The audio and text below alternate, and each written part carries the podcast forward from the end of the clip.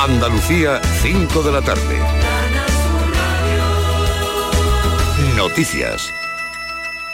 Cortada esta hora la autovía en San Juan del Puerto, la A49 en Huelva, en sentido Sevilla, por el accidente entre dos vehículos, uno de ellos de transporte animales, que ya han sido retirados. Según la DGT, se ha habilitado un desvío alternativo en el kilómetro 80 por la 500 que por la A5000 que discurre en paralelo a la autovía por un polígono industrial. De todas formas, en este momento hay casi nueve kilómetros de retenciones en ese punto, como digo, en el término municipal de San Juan del Puerto, por donde pasa la autovía A49.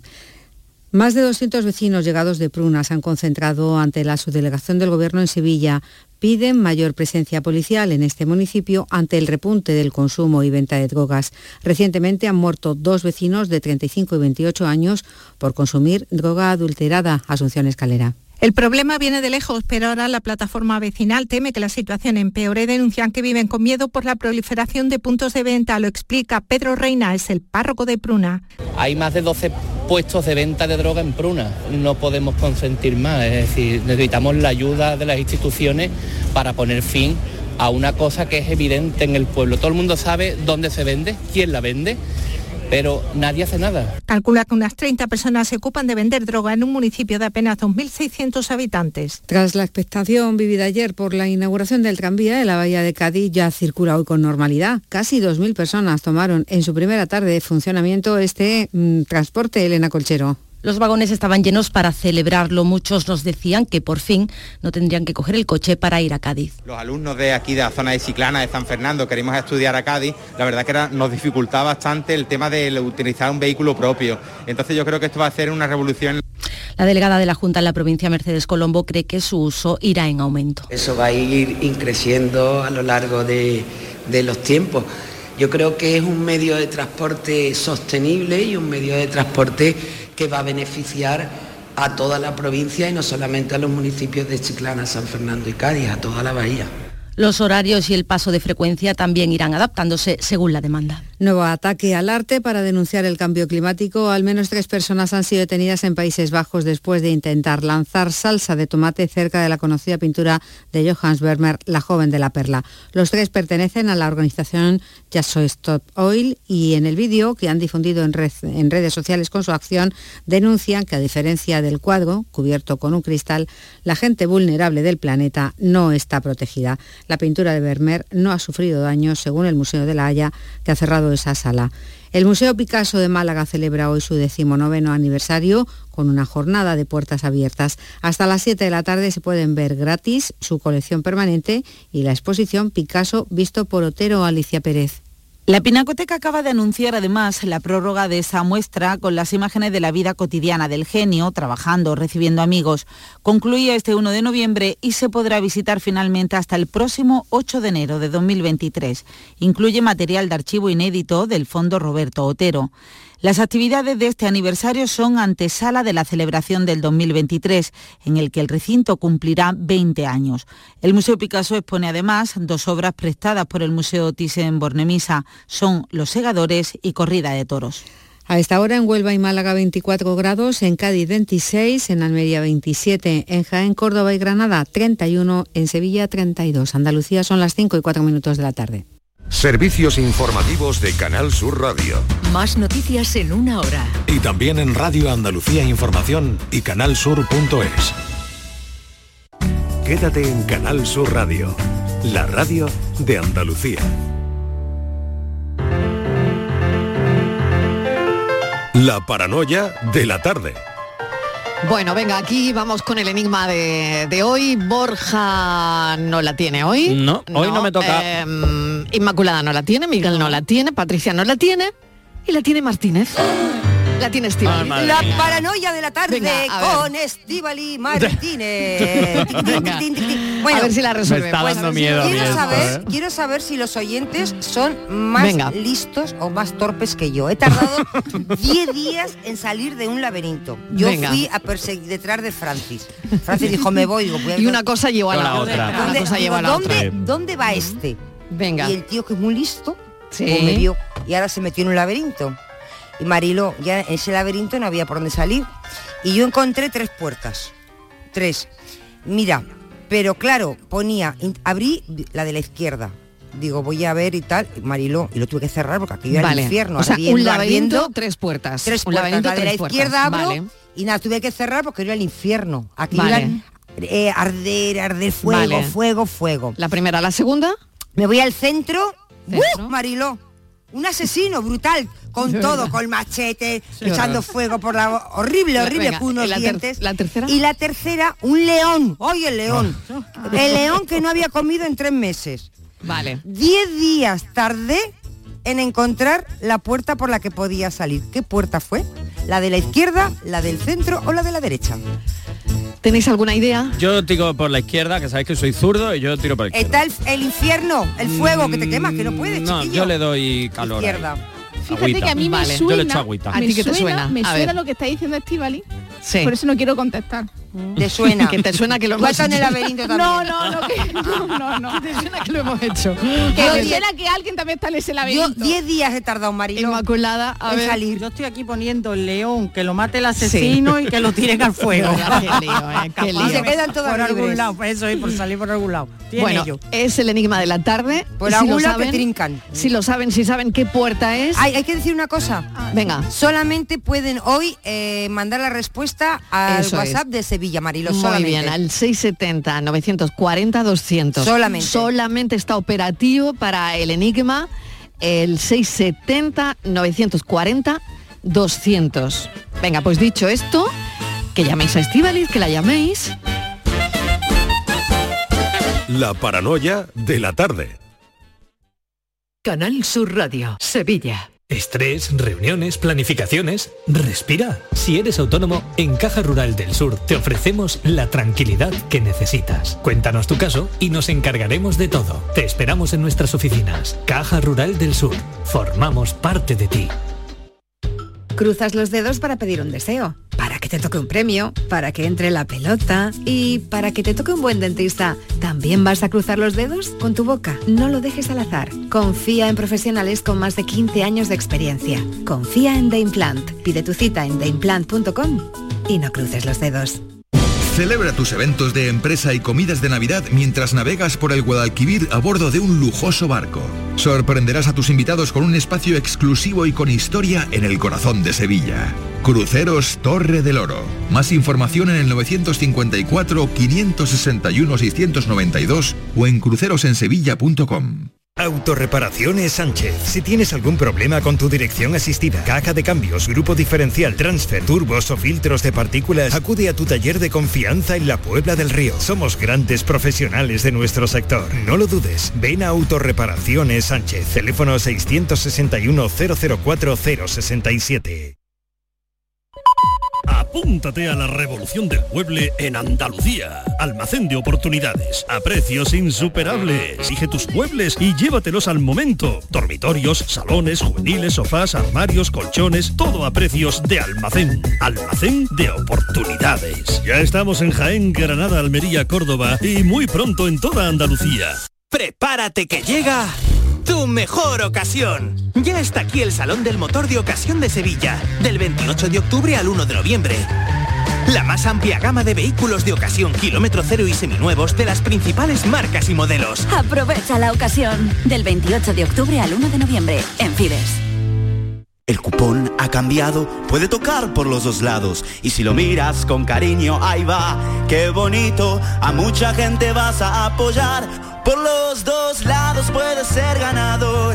Colaborando con la gente la ilusión es mayor. Nuevo cupón diario. Ahora de lunes a jueves con premios a las primeras y a las últimas cifras. Además tiene un primer premio de 500.000 euros al contado. A todos los que jugáis a la 11, bien jugado. Juega responsablemente y solo si eres mayor de edad. ¿Y tú? ¿Qué radio escuchas? El Club de los Primeros, Jesús Vigorra y todos los programas que tiene Canal Sur, los mejores. Yo estoy 24 horas con Canal Sur. Es la mejor cadena que se puede escuchar. Sobre todo los informativos me encantan porque me dicen cosas para estar alerta. Canal Sur Radio, la radio de Andalucía. Yo, escucho Canal Sur radio. La tarde de Canal Sur Radio con Mariló Maldonado.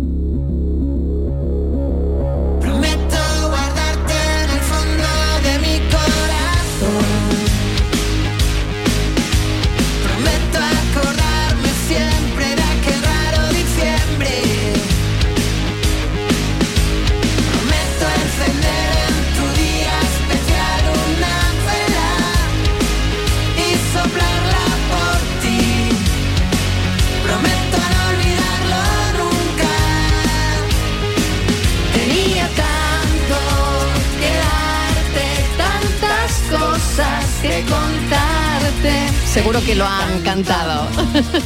y, qué, qué sensación tan bonita es que la tengamos aquí, Orja, ¿eh? Y que la cantemos con ella. ¿eh? Yo estoy muy emocionado, que lo sepan los oyentes. Sí, eh, yo también me emociona mucho. Y mm, hemos leído su libro este fin de semana además. Y es muy emocionante tener con nosotros a Nena Conte, Mike Meneses, bienvenida. Hola, ¿qué tal? Gracias por venir y gracias por compartir este, este ratito, ¿no?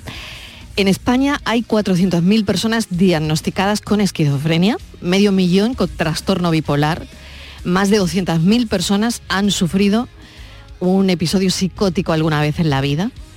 Las sensaciones que tengo después de leer el libro el fin de semana son muchas y sobre todo la primera es de agradecimiento.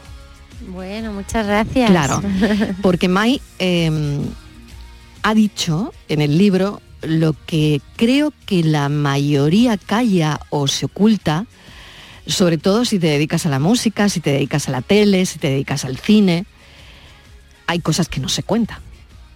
Así que para mí es un testimonio muy valioso y muy valiente. Tenía tanto que darte su libro que está conectando súper bien con la gente y eso es por algo, porque el libro a mí al menos me ha ayudado a entender y ayuda a entender. Y eso está muy bien. Bueno, yo la verdad que lo escribí a modo de terapia. Al principio solo pensaba en mí, en un poco poner orden en, mis ideas, saber quién soy yo, por qué he llegado hasta aquí y cuál ha sido mi relación con la música, mi relación con el miedo. Y, luego me leí el libro de Ángel Martín, como a los seis meses o así de haberlo escrito, y Ángel Martín en su libro Por si las voces vuelven explica cómo sufrió un brote psicótico y, que, que, o sea, lo explicaba de una manera muy sencilla, muy cercana. Y entonces yo cuando lo leí me sentí acompañada, me sentí menos sola. Entonces pensé que mi libro quizás eh, sobre todo la segunda parte del libro habla mucho de salud mental. Y, entonces, bueno, pensé que quizás podía ayudar también a ser un referente, ¿no? y, a que se hablara de, temas de salud mental sin tabúes, sin, sin, sin estigmas, un poco, pues, sobre todo teniendo cuanta más información mejor, porque eso te hace tener mucha más empatía ¿no? con el otro. esto, esto es lo que nos dijo Ángel Martín cuando cuando estuvo aquí en la tarde. Bueno, está, siendo muy interesante ver que, hay muchísima gente que pasa por procesos parecidos o que conoce o tiene gente cerca que ha pasado por procesos parecidos y, y sobre todo es interesante ver que está sirviendo para entender lo que pasa cuando estás ahí. O sea, que de repente mm, cuando tienes a alguien cerca que a lo mejor pasa por algo así, no sabes muy bien lo que está pasando por su cabeza y parece que está ayudando el hecho de haber contado mm, mm. a dónde vas cuando estás ahí a que, a que la gente lo entienda. Entonces está siendo un, viaje muy bonito, la verdad, no te voy a engañar. Está siendo muy, muy bonito. Sí, es verdad. Las voces desaparecen en el momento en el que... Le regalé el libro de Ángel Martín, se lo regalé a mi marido y le dije, lételo porque así me vas a entender como mucho mejor. y, bueno, le estoy haciendo una publicidad enorme, pero, pero es que es verdad que Ángel es un amor, es como hicimos un podcast juntos, me ¿Ah, invitó a su podcast y estuvimos hablando un poco de nuestras paranoias y de nuestros mundos interiores y tal, nos reímos un montón, del podcast no sé dónde está ahora mismo, pero estará en algún lugar del ciberespacio. Y yo se lo regalé el libro a mi marido y, le dije eso, digo, mira, esto es lo que pasa, ¿sabes? Que para que tú lo entiendas, para que tú sepas un poco qué pasa por la cabeza, de, porque es verdad que, todos los temas mentales no se ven, es como que están ahí y salvo cuando estás como muy deprimido, tienes mucha ansiedad, que es verdad que, tienes muchos efectos como físicos que, que, sí que se pueden ver, pero, pero las paranoias no se ven. O sea, la psicosis no se ve, es como algo que está dentro de tu cabeza y que es muy difícil de explicar. Em, ¿Qué recuerdas del, primer día que sientes que no eras tú o que te estaba pasando algo o tú te dabas cuenta o no? ¿Se daban cuenta los demás? Yo no, yo se lo dije a, a Kim, que estaba al lado mío, le dije, oye, mira lo que están diciendo en la tele Digo, ¿están hablando de nosotros? Y él, y él, me dijo, no, no están hablando de nosotros. Yo le dije, sí, sí, están hablando de nosotros. Y a partir de ahí me empecé a desconectar, a desconectar, a desconectar y a crear una realidad como paralela. Y mm, esto tiene relación, no lo sé, eh, con el alcohol. Tiene, relación, con, la marihuana. ¿Con drogas? Con las drogas, es verdad. ¿Consumías, May? Sí, yo fumaba porros normalmente y, y llegó de pronto como yo, yo, llevaba fumando porros tres años y no me afectaban de sabes de ninguna manera mala. Me relajaban me sentía como bueno que tenía mejor percepción los, los, los sentidos se me habían agudizado. Y de pronto un día se me empezó como la tortilla a dar la vuelta y empecé a ser a sentir que estaba mucho más susceptible. Las cosas ya no ya no eran lo que yo, cre lo que yo veía, sino lo que yo creía que estaba viendo. Y, y, entonces sí que es verdad que hablando con muchos psiquiatras me han dicho, a ver, lo que a ti te pasó, te podía haber pasado sin, sin consumir drogas, podías haber tenido una crisis, pero es verdad que los porros son una bala importantísima a la hora de generar un brote psicótico. Y, el, y está lleno el mundo de gente, o sea que es que es, mm, comprobable. Y lo atribuyes en parte también a que fue como una manera de, dispararse, ¿no? Eh. Sí, en mi caso yo creo que sí. O sea, fue una bala en la recámara que yo disparé y, bueno, y empezó la feria Te ríes, bueno. por, lo de la feria, que me ha encantado lo de la feria. Empezó la feria.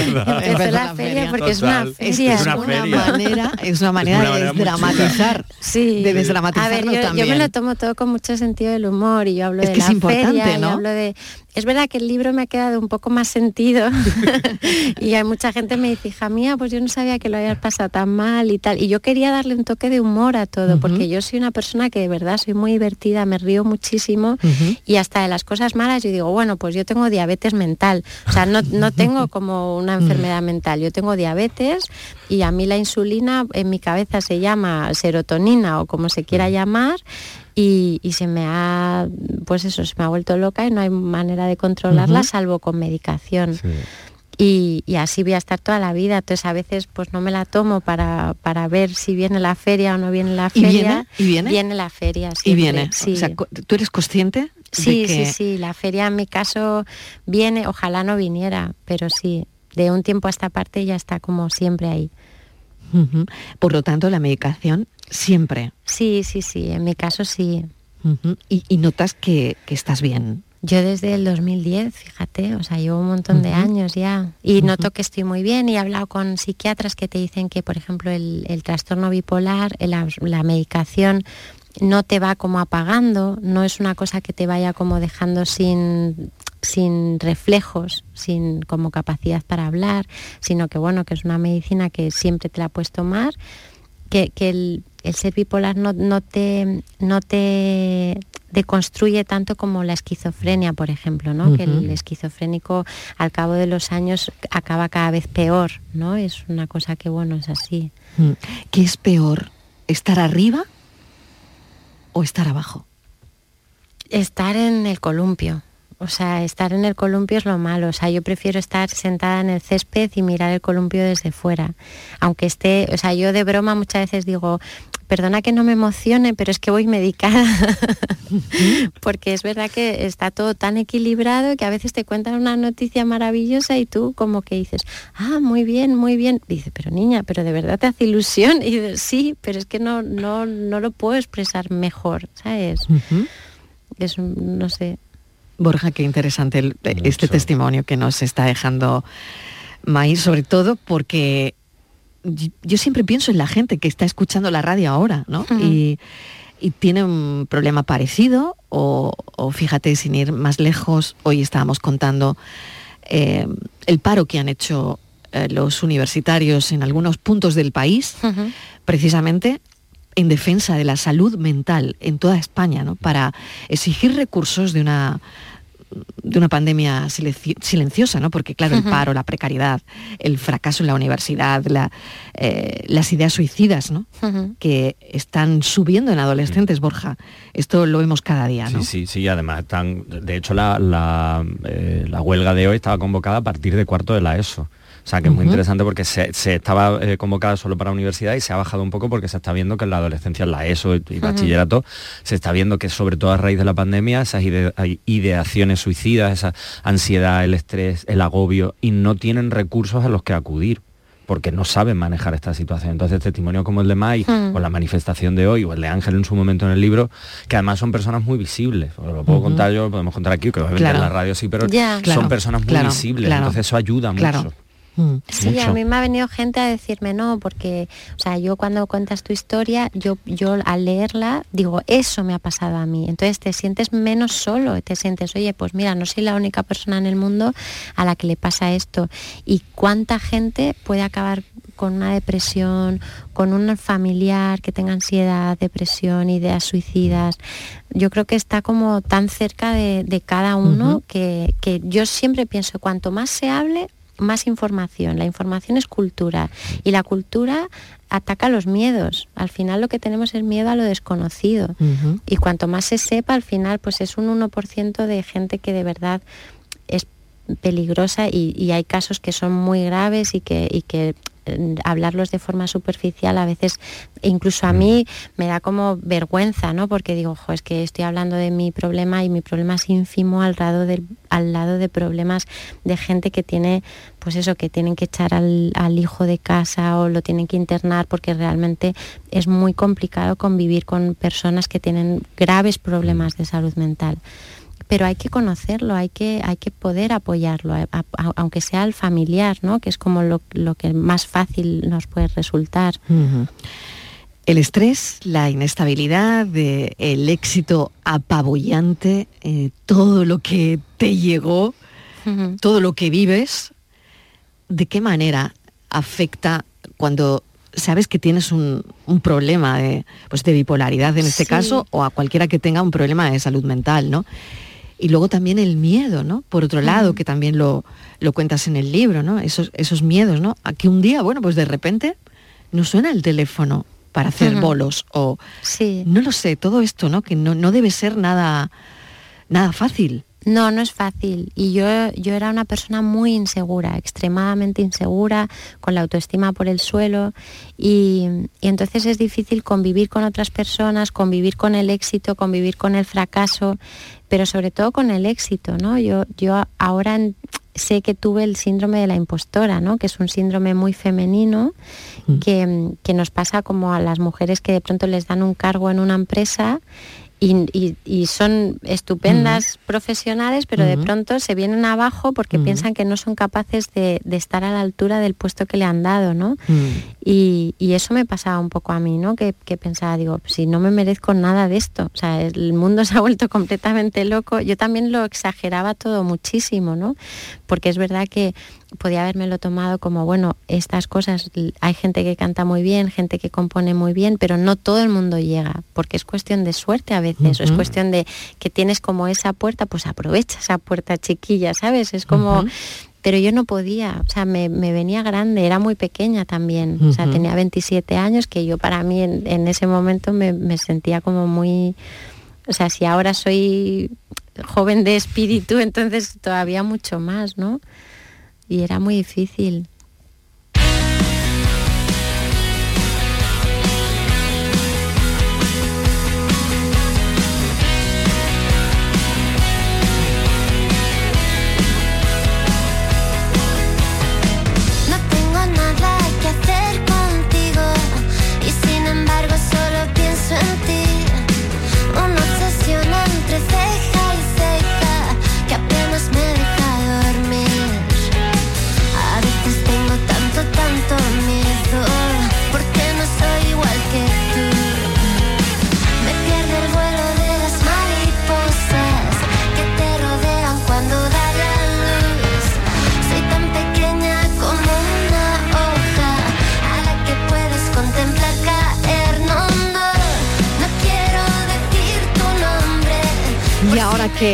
Bueno, pues que todo el mundo sabe tu historia, conoce tu historia a través de, bueno, cientos de entrevistas que estás concediendo, eh, también a través del libro. Eh, ¿Te arrepientes? ¿No? ¿Lo volverías a Lo volvería a escribir, sí, sí, sí. A ver, lo he escrito un poco inconscientemente, ¿sabes? Mm. No, no, lo he, no lo he pensado demasiado. Sí pensé que podía ser de ayuda y, de, esa manera un poco lo publiqué con el corazón en la mano intentando contar mi verdad. Pero sí que es verdad que las entrevistas a veces están siendo duras y en algunos casos es como se me quiebra la voz y me emociono y estoy todo el día como a punto de llorar porque son cosas que no es lo mismo escribirlas en tu habitación, en tu soledad, que luego hablar de ellas y darte cuenta de que las estás contando a mucha gente, ¿sabes? Pero bueno, eso forma parte de la magia de, igual que cuando compongo, o sea, no, no pienso que mis historietas vayan a acabar cantándolas la gente. Eso también es impresionante, ¿no? Por, ejemplo, cuando todo el mundo en este país eh, y fuera ha cantado, él tenía tanto que darte, ¿no? y, tú te subes a un escenario y, y, sientes eso. Es mágico. O sea, yo para mí, yo estoy muy agradecida a esa canción y, cuando empieza, o sea, la gente cuando la canta, además me, gusta bajarme al público en ese momento y cantarla con ellos y, me siento muy agradecida, es como que, impresionante haber compuesto algo que a la gente le gusta tanto. ¿En cinco minutos? Sí, tardé súper poco, pero porque casi todo lo hago muy, muy rápido.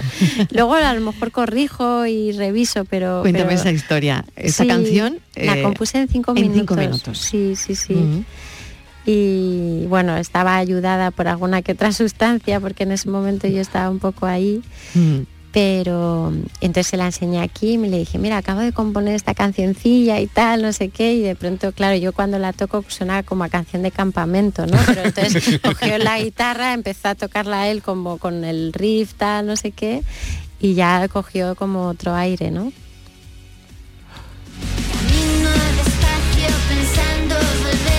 Bueno, Borja tiene una foto que se hizo contigo en un concierto. ¿Quiere ¿En serio?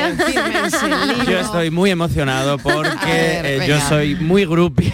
No me digas que tenías ocho años. Eh, no, no, no, no, no, no, no, Pero yo te quiero enseñar una foto que yo tengo aquí de eh, agosto de 2005. Bueno, en un antes concierto de Universal. antes de Universal, con el primer disco. Mira la, foto, mira la foto que está en el móvil y que la cuida en Ceuta. que vinisteis de concierto y fue bestial. Qué pequeña. Entonces, claro, cuando ya me enteré que venía yo, eh, me arañado para arriba, hablando con todas estas amigas que salen en las fotos. y voy a conocer a Mía Meneses. Hemos tenido que liarla grande para, para que pudieses coincidir. Para, qué bueno. Sí, sí, vamos, si tú hubiese venido otro día.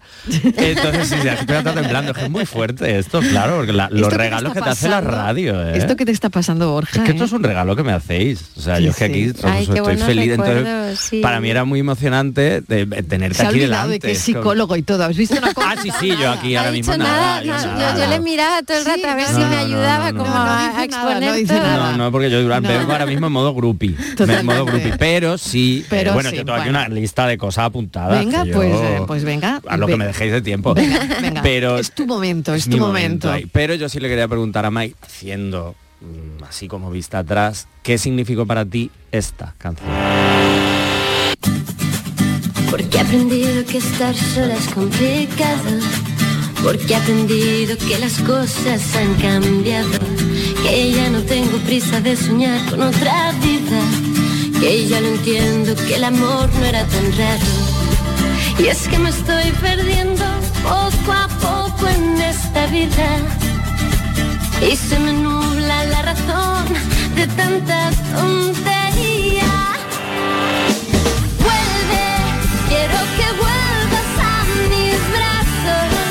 Y sentir esa monotonía de estar segura de tus besos y que cada rincón de esa cabeza tuya sea siempre mío. Pues hay que explicarlo. Es el momento, Mai. Eh, Esta canción, a ver, cuando, cuando salimos de Operación Triunfo nos iban Sí. echando, es- éramos los ocho primeros en, en Operación Triunfo en la segunda edición. Entonces nos dijeron, oye, mira, vamos a grabar una canción, si vendéis 200.000 copias, os grabamos el disco entero. Entonces eh, a mí me dieron tres canciones inéditas y entonces yo tenía que elegir una de entre las tres canciones y me parecieron horribles. Entonces yo le dije a la R de Vale Music, le dije, a ver, yo me voy a mi casa. digo, porque yo llegar hasta aquí y ponerme a cantar esto delante de todo el mundo, digo, yo ya me muero. O sea, yo no, me voy a casa tranquilamente, nadie me conoce, nadie se va a dar cuenta. No os preocupéis que me voy, ¿no? Y además sin, Mm. sin armar revuelo, yo no voy a salir en ninguna prensa, ni voy a decir nada malo de vosotros, pero yo me voy. Entonces Quique me decía, pero a ver mujer, dice, pero tenemos que solucionar esto. Entonces de pronto me acordé que yo componía. Y entonces le dije, digo, bueno, pues te voy a tocar una canción mía y si te gusta, grabamos mi canción. Y entonces ahí fue cuando empecé a ser compositora. Qué bueno. Sí. Y además que esta canción, eh, es verdad que al final no se la lleva tengo que volver a grabar, Sí, ¿no? La tengo que sí, volver porque a además hacer, no está en la me- plataformas. No, no está, en Sí. la- no está en, en- Está en ninguna. ningún Nos ha sitio. costado encontrarla, ¿no? Sí, sí, Sí, sí. es verdad. Y la tengo que volver a grabar por- y con más como mi voz de ahora.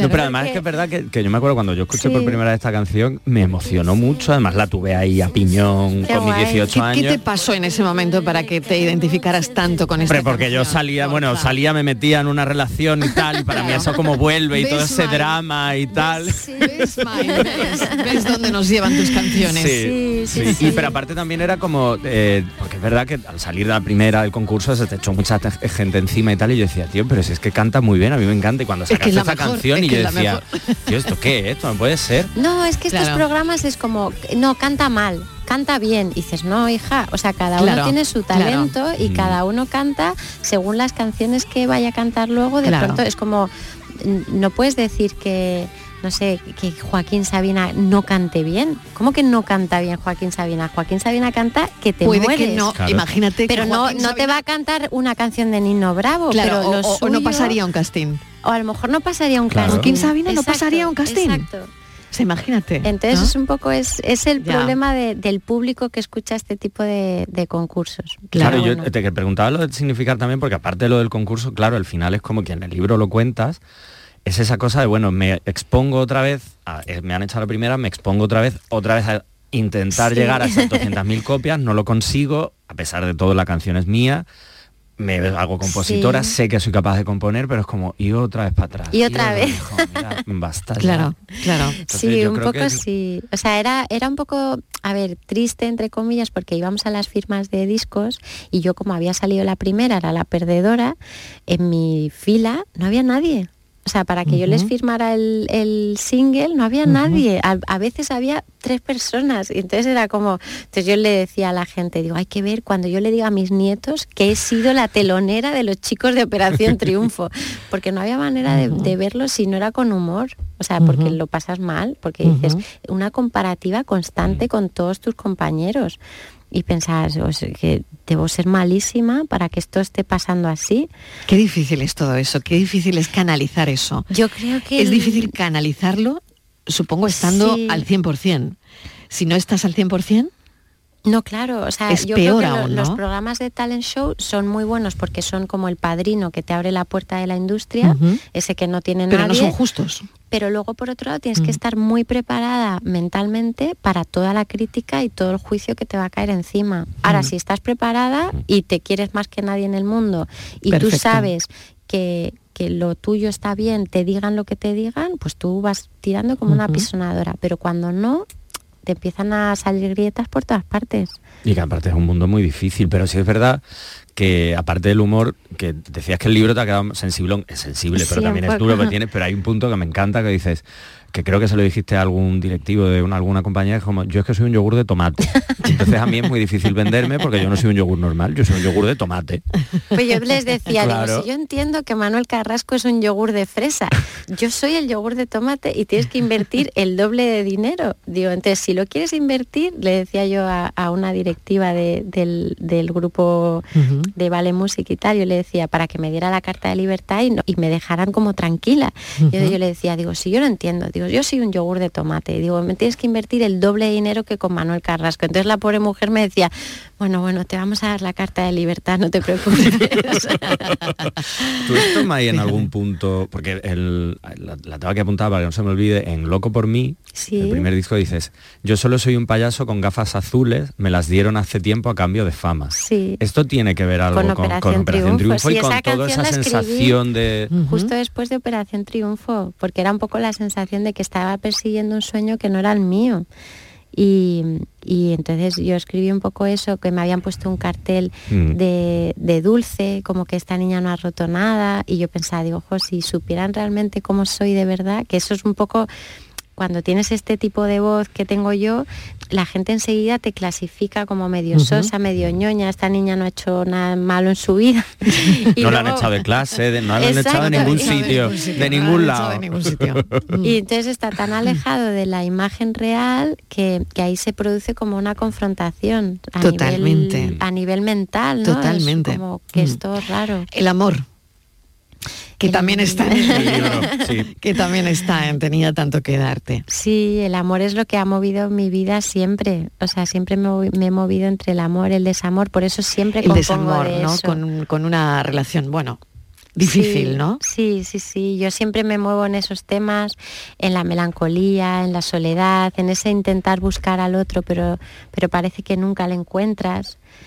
Y, y en, el, en el paso del tiempo, en la desilusión, la ilusión, cómo conservamos esa, no sé, esa chispita de, de vida en los ojos, ¿no? Mm. ¿Tienes dos niños? Sí. Sí, con, con tu pareja bien, ahora, ¿no? Sí. Perfecto.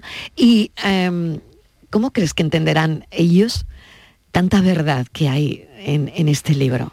Bueno, ellos todavía son pequeños, no leen nada, no les gusta leer nada, o sea que todavía estoy como porque no se lo lean nunca.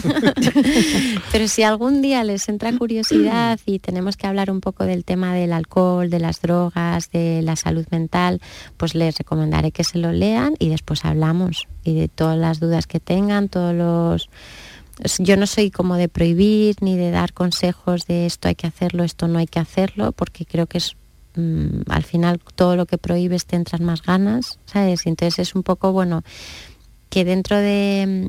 mm, Yo siempre pienso, digo, ojo, que, que mis hijos tengan la autoestima en su sitio y tengan el amor propio en su sitio, es como para mí lo más importante a la hora de alejarte de todo tipo de adicciones y todo Porque tipo tienen de- que ver, porque tú, tú, Sí, tú yo creo que sí. vinculas ¿no? Yo sí. totalmente las adicciones con, Con la autoestima, Con la autoestima. ¿no? Leía que, per- pero de alguna manera la falta también... de motivación, Sí, ¿no? Cuando bebías, por ejemplo, ¿no? Que hasta caerte redonda. ¿no? Sí.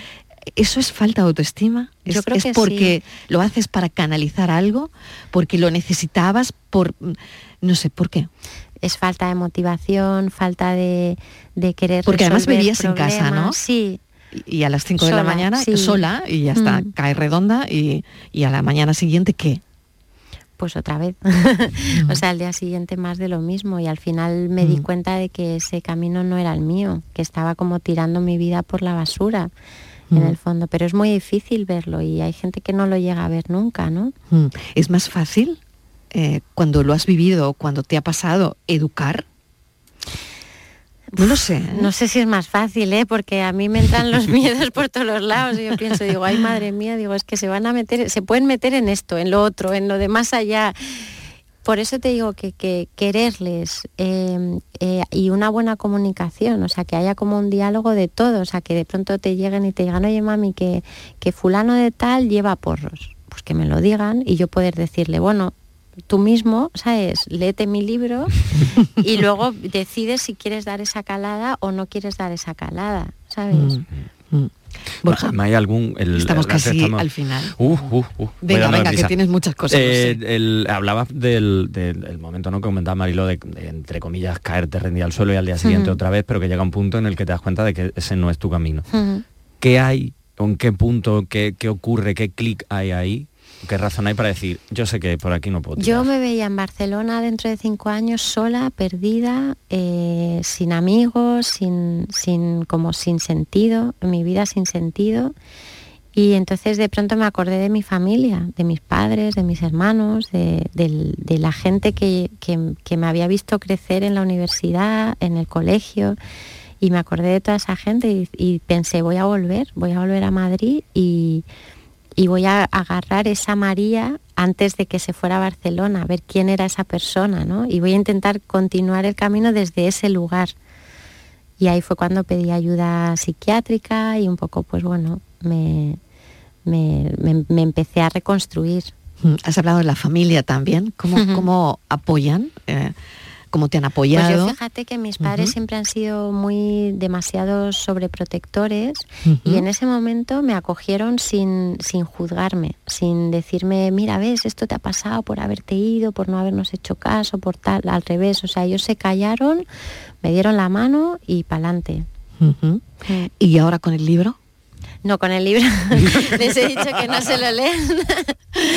no, y, y- y yo Pero sé... se lo habrán leído. No, no, no, no, ¿No? no, se lo han leído, seguro. ¿No? No, ¿No? no, no, ellos ¿No? son muy mayores, tienen 88 y 81. Vale. Les he dicho que no se lo lean, que lo, que lo van a pasar mal, porque no es lo mismo acordarse de ciertas cosas que pasaron en el 2010 que verlo todo escrito, verlo como punto por punto, ¿no?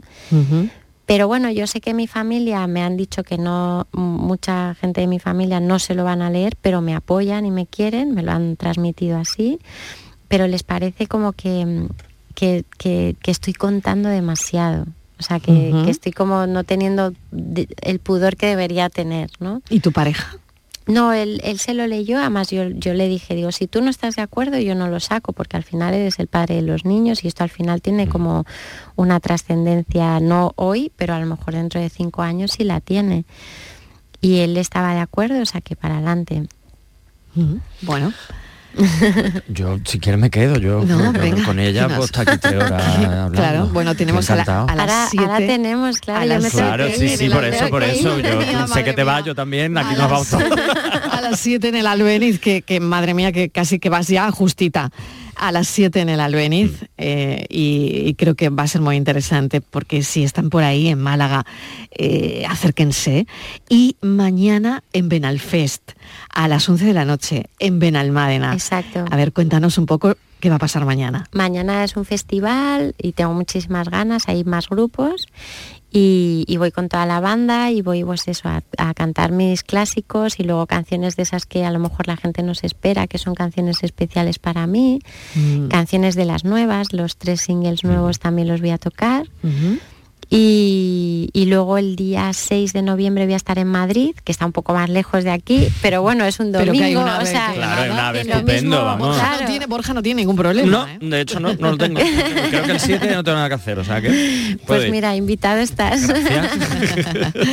Mil gracias, María. Muchas gracias. Meneses, ha sido un placer enorme y bueno, espero que sigas con todo el éxito con el libro. Me parece un libro Muchas valiente, gracias. valiente y necesario, muy necesario. Gracias. Muchas gracias. De nada, Contés. Si tú no estás, a veces tengo que hacer de tripas corazón. A veces tengo que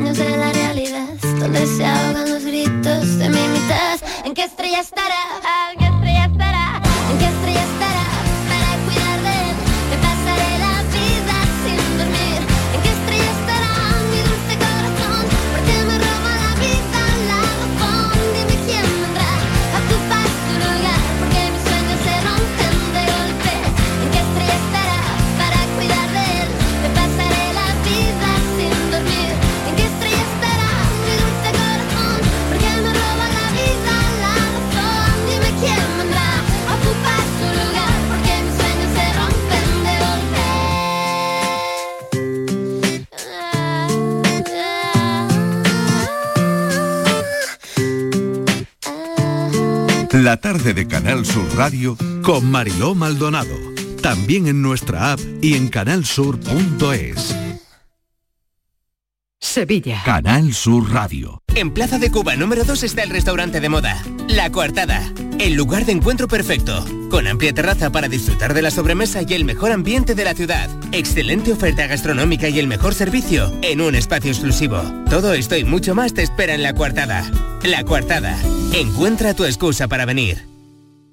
HLA Santa Isabel pone a tu disposición la unidad de traumatología y ortopedia especializada en pediatría, columna, hombros y codo, muñeca y mano, cadera, rodilla, tobillo y pie. Con guardias localizadas las 24 horas y los últimos tratamientos en prótesis. Consúltanos en el 954-570004 o en Luis Montoto 100. HLA Santa Isabel, contigo cuando más nos necesitas. Bienvenidos a Sacaba. Mil metros de electrodomésticos con primeras marcas. Grupos Whirlpool, Bosch y Electrolux. Frigoríficos, lavadoras, hornos, vitros. ¿Quieres más? Aires acondicionados, aspiradoras, pequeños electrodomésticos. Y financiamos en 12 o 20 meses sin intereses solo tú y Sacaba. Tu tienda de electrodomésticos en el Polígono Store en calle nivel 23. Ven a ver nuestra exposición y sus 25 años de experiencia. Sacaba. ¿Planeando salir de escapada o de fin de semana? Recuerda, hay otra Sevilla. Asómate a la provincia y disfruta de un turismo seguro en cada uno de sus espacios naturales, pueblos monumentales y alojamientos. Cambia de vistas. ProDetour Turismo de la Provincia, Diputación de Sevilla.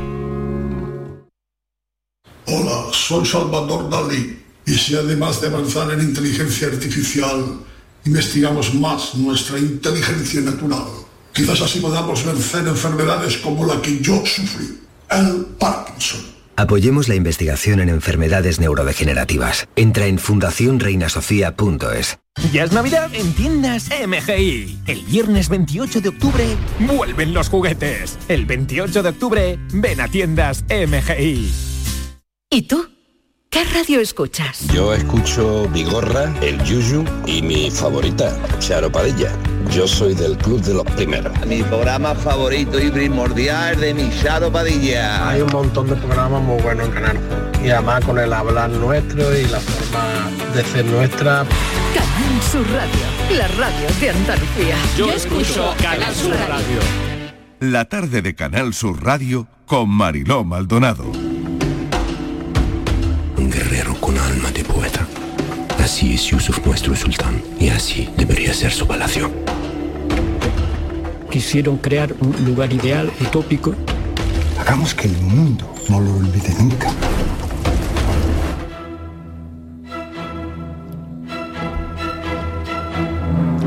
Este es un documental que se ha presentado en la Seminci de Valladolid, una película que desvela los secretos de la construcción de la Alhambra. Y bueno, Diego Bollado viene a hablarnos de este documental. Diego, ¿qué tal? ¿Qué tal, Mariló? Buenas tardes, ¿cómo estamos? Muy bien, bueno, Los constructores de la Alhambra eh, se llama esta se llama esta mm, película documental. Sí, película, le podemos llamar película. Película, ¿no? Porque mezcla sí. eso, ficción, documental, eh, está dirigida por Isabel Fernández y yo creo que a partir de aquí podemos ver incluso la Alhambra de otra manera, ¿no? Después de, de salir del cine, quien quiera ir a verla. Sin lugar a dudas, fíjate, vamos a entender un aspecto que desconocemos. ¿Cómo y por qué se levanta en Granada en el siglo XIV el que fue y sigue, siendo, y sigue siendo el palacio más bello del mundo. ¿no? Yo me pasa muchas veces que voy con amigos, especialmente extranjeros, voy a ver a la Alhambra, les enseño la Alhambra con orgullo y con, por supuesto, ¿no? Como no puede ser de otra manera, y me dicen, pero digo, explícame cómo se produce esto, por qué el palacio más bonito de su época, tanto en el lado cristiano como en el lado musulmán, se produce aquí. ¿Qué pasó? ¿Qué ingredientes había? ¿Qué, qué, cómo, cómo, se explica esto? ¿no? Vamos a adelantar quiénes eran y cómo eran los constructores de, de, la Alhambra. ¿Cómo eran? Pues fíjate, lo primero que sorprende es cómo un reino tan pequeño como el reino de Granada, porque eh, fíjate que estamos ya en el siglo XIV, es un reino sitiado ya por los reinos cristianos. ¿no? De hecho, en Granada, el reino de Granada era vasallo en ese momento del rey, del rey de Castilla, quiero decir, era un reino uh -huh. de alguna manera ya finiquitado, por así decirlo, en el futuro. ¿no? Como un reino que tiene sus días contados decide levantar un palacio fastuoso y único en el mundo como seña de identidad, ¿no? El porqué. Quizás de... por eso, ¿no? Claro, claro, el porqué de ese canto del cisne, efectivamente, claro, efectivamente, claro. ¿no? Y la explicación está en que la cultura es una de, va a ser y es una de las señas de identidad del reino de Granada, de ese reino de Granada, ¿no? Y ese nivel de conocimiento y cultura es lo que se empeñan en plasmar en la Alhambra, ¿no? Con lo cual es como una especie, bueno, la Alhambra es un poema, tú lo sabes que es un poema en piedra, eh, está lleno de, epígrafes poéticos, En, todo, en todo su entorno, ¿no? Y es como ese canto del cisne último, ¿no? Y, la verdad es que, impresiona. Pero es verdad que cuesta, porque cuando llegan amigos de fuera, como te digo, nos dicen, pero bueno, esto no es el Emirato de Córdoba, que era un Emirato poderoso, mm. que, tenía, que tenía tierras desde, desde Zaragoza hasta, hasta el sur de Marruecos. Estamos hablando de un reino pequeño que, que tenía unas fronteras muy delimitadas en torno a 300.000 habitantes. ¿eh?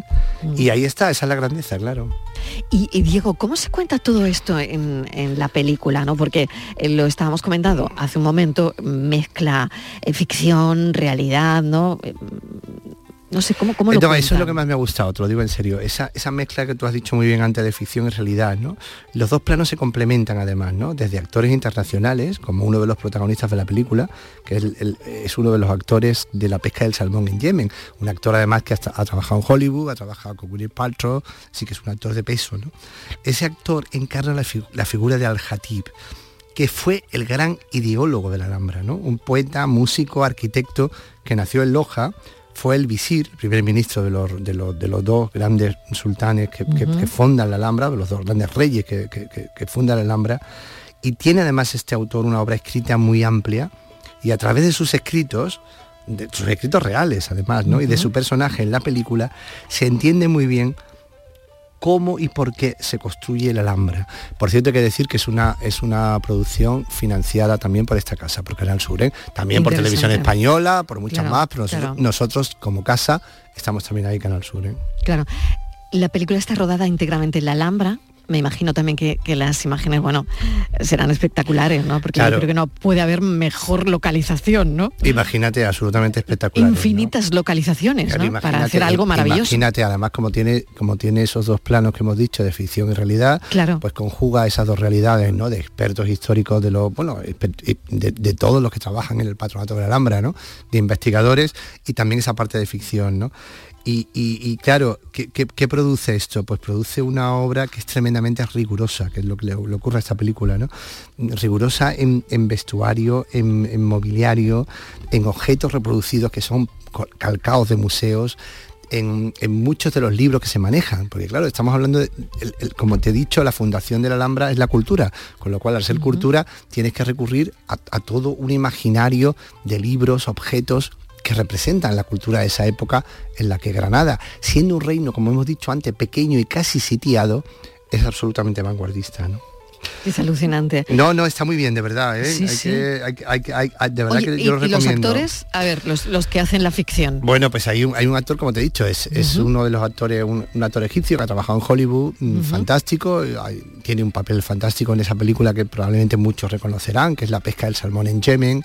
Es un actor mm, de origen egipcio y es un poco el, el al-Hatib, que es este, como te digo, el, como el especie de fundador de lo que es la idea de la Alhambra, ¿no? Y lo hace magníficamente, ¿no? Y está muy bien mezclado esos dos planos, ¿no? Porque muchas veces, en una película histórica, muchas veces, cuando es todo ficción, nos perdemos, y cuando es todo documental nos parece fría. Y en este caso se conjugan muy bien los, dos los dos planos y los dos elementos, ¿no? La verdad es que lo ha hecho muy bien ella, ¿eh? lo ha hecho muy bien eh, eh, Isabel, Isabel, Isabel Fernández, lo ha hecho maravillosamente. Bueno, pues solo queda que le contemos a los oyentes que el 25 de noviembre se va a estrenar en cines eh, y que va a haber, bueno, qué bueno que haya una premiere en Granada, ¿no? Hombre, no podía ser, no podía ser de otra manera, Marilo, Evidentemente, ahí van a estar todos y además el espacio y el sitio, ¿no? Y a mí mm. me gusta mucho porque además es, eh, cuando una obra tiene una calidad incuestionable como es como es la Alhambra, ¿no? Que yo creo que es, como te he dicho, cuando decía construían el palacio más bonito del mundo, más bello del mundo. Y es verdad, en su época y en la de ahora, ¿no? La Alhambra incuestionablemente es el, espacio más paradisiaco y donde se conjugan 20.000 elementos que lo hacen el, sitio más bonito del mundo, ¿no? Mm. Y, es verdad que, claro, eso tenía que tener un estreno en Granada, como, como, no iba a ser de otra manera, claro totalmente, totalmente. Bueno, y, lo contaremos, lo contaremos aquí en el Lo contaremos, lo contaremos, el estreno iremos. Yo creo que hasta iremos, ¿eh? Cuidado, que nos lo merecemos. ¿eh? Habría que ir, y después yo también recomiendo que lo veamos en pantalla grande, porque es verdad que, mm. aunque eh, después, seguro que después estará en mil, plataformas, incluso en la propia casa, que lo, que lo, que, como te he dicho, que participa, pero pero es verdad que en pantalla grande, imagínate, porque está rodada, como, como tú decías antes, absolutamente el Alhambra, el set es la Alhambra, los distintos espacios de la Alhambra, ¿no? pero efectivamente, pero explica muy bien no solo la Alhambra, sino todo lo que era la forma de cultivar, la forma de vivir de ese entorno granadino. Claro, es, una crónica de la historia de Granada del siglo XIV al final. De la que sabemos poco, evidentemente. De la, vemos, nos admiramos, vamos a la Alhambra, la miramos. Claro, como, tú decías, el canto del cisne de la Europa musulmana. Efectivamente. Y además es único, es único en el contexto europeo y en el contexto musulmán, cuidado, porque no hay un palacio musulmán como la Alhambra a lo largo de muchos siglos, es único. Entonces, es, es, como único, ¿no? Es como insólito, ¿no? Y tuvo que ser en Granada, evidentemente.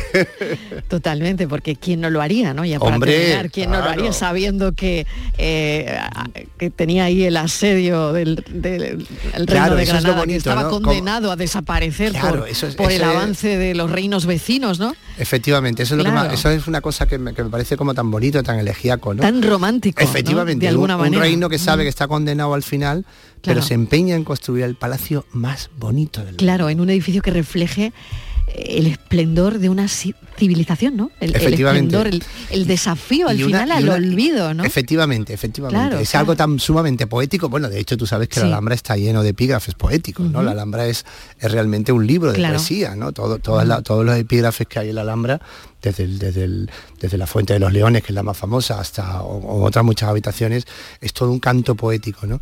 Y mm. entonces es muy bonito ver ese tratamiento, tratado con mucha clase, con mucho estilo, y como te digo, esa conjugación de ficción y realidad Mm, viene magníficamente, de verdad. Hay que, pues el estreno será en Granada el día 14 de noviembre. Claro, el 14 de noviembre será el estreno fino, el estreno fino. Si nos hemos adelantado, porque tú sabes que aquí nos gusta la van, nos gusta ir por delante, nos gusta ir por delante. Es verdad que en la Seminci, que se ha proyectado hace poco, como tú bien decías, ha triunfado. Es decir, hubo, una bueno, los aplausos se caían, ¿no? Hubo como 10 minutos de aplauso, ¿no? En la Seminci cuando se proyectó, se proyectó la película, ¿no? Diego Abollado, mil gracias. Nada, a ti siempre. Mil gracias los constructores de la Alhambra. Y oye, que tengo que resolver rápidamente la paranoia Pero que no se vaya, digo, que no se vaya. sí, sí, es muy fácil, es muy fácil, es muy fácil.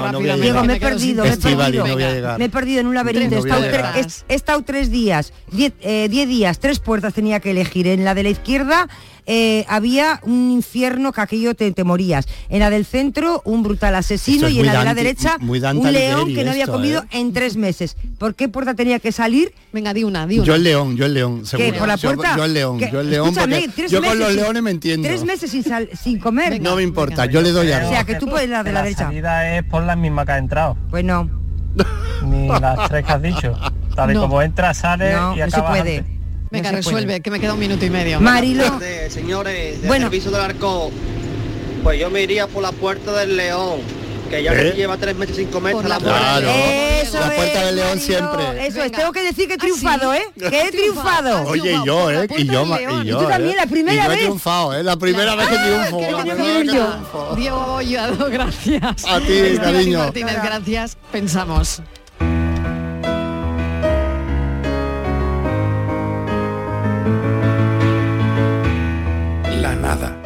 Yo estuve una vez en la nada, un espacio sin esquinas, sin horizontes, sin interrupciones, un lugar sin forma, vacío, sin memoria anterior, sin deseo, sin dolor, en el que permanecer silente, ajeno a las coordenadas del espacio-tiempo. Una zona libre de pasado y de futuro, con una luz plena, sin origen, sin fuente, sin lugar para sombras. Un territorio ausente de sonidos, ni los más primarios como latir y respirar. Una nada sin principio ni fin, un estado. Una nada en la que no cabía nada más. Nada que pensar, nada que decidir, nada que esperar, nada que hacer. Solo flotar en su atmósfera sin calendario. Pero ni la nada es eterna, y vi cómo empezaba a llenarse de objetos, de esquinas, de preguntas, de voces, de sombras, de movimiento. Estaba saliendo del letargo, alejándome de la nada y adentrándome sin remedio en el todo. Ese monstruo insufrible con sus tiempos, su avidez, sus ruidos, su confusión y su impaciencia. Y deseé poder vaciarme de nuevo y volver a la nada solo una vez más. Así que cuando estuve completamente consciente, le pregunté al anestesista si tenía pareja y a qué hora acababa su turno. Es el pensamiento de Jesús Corrales San Vicente. Con el todo, con el todo volveremos mañana a las 3 en punto de la tarde. Gracias como siempre por estar ahí. Mañana volvemos a contarles la vida a las 3. Adiós.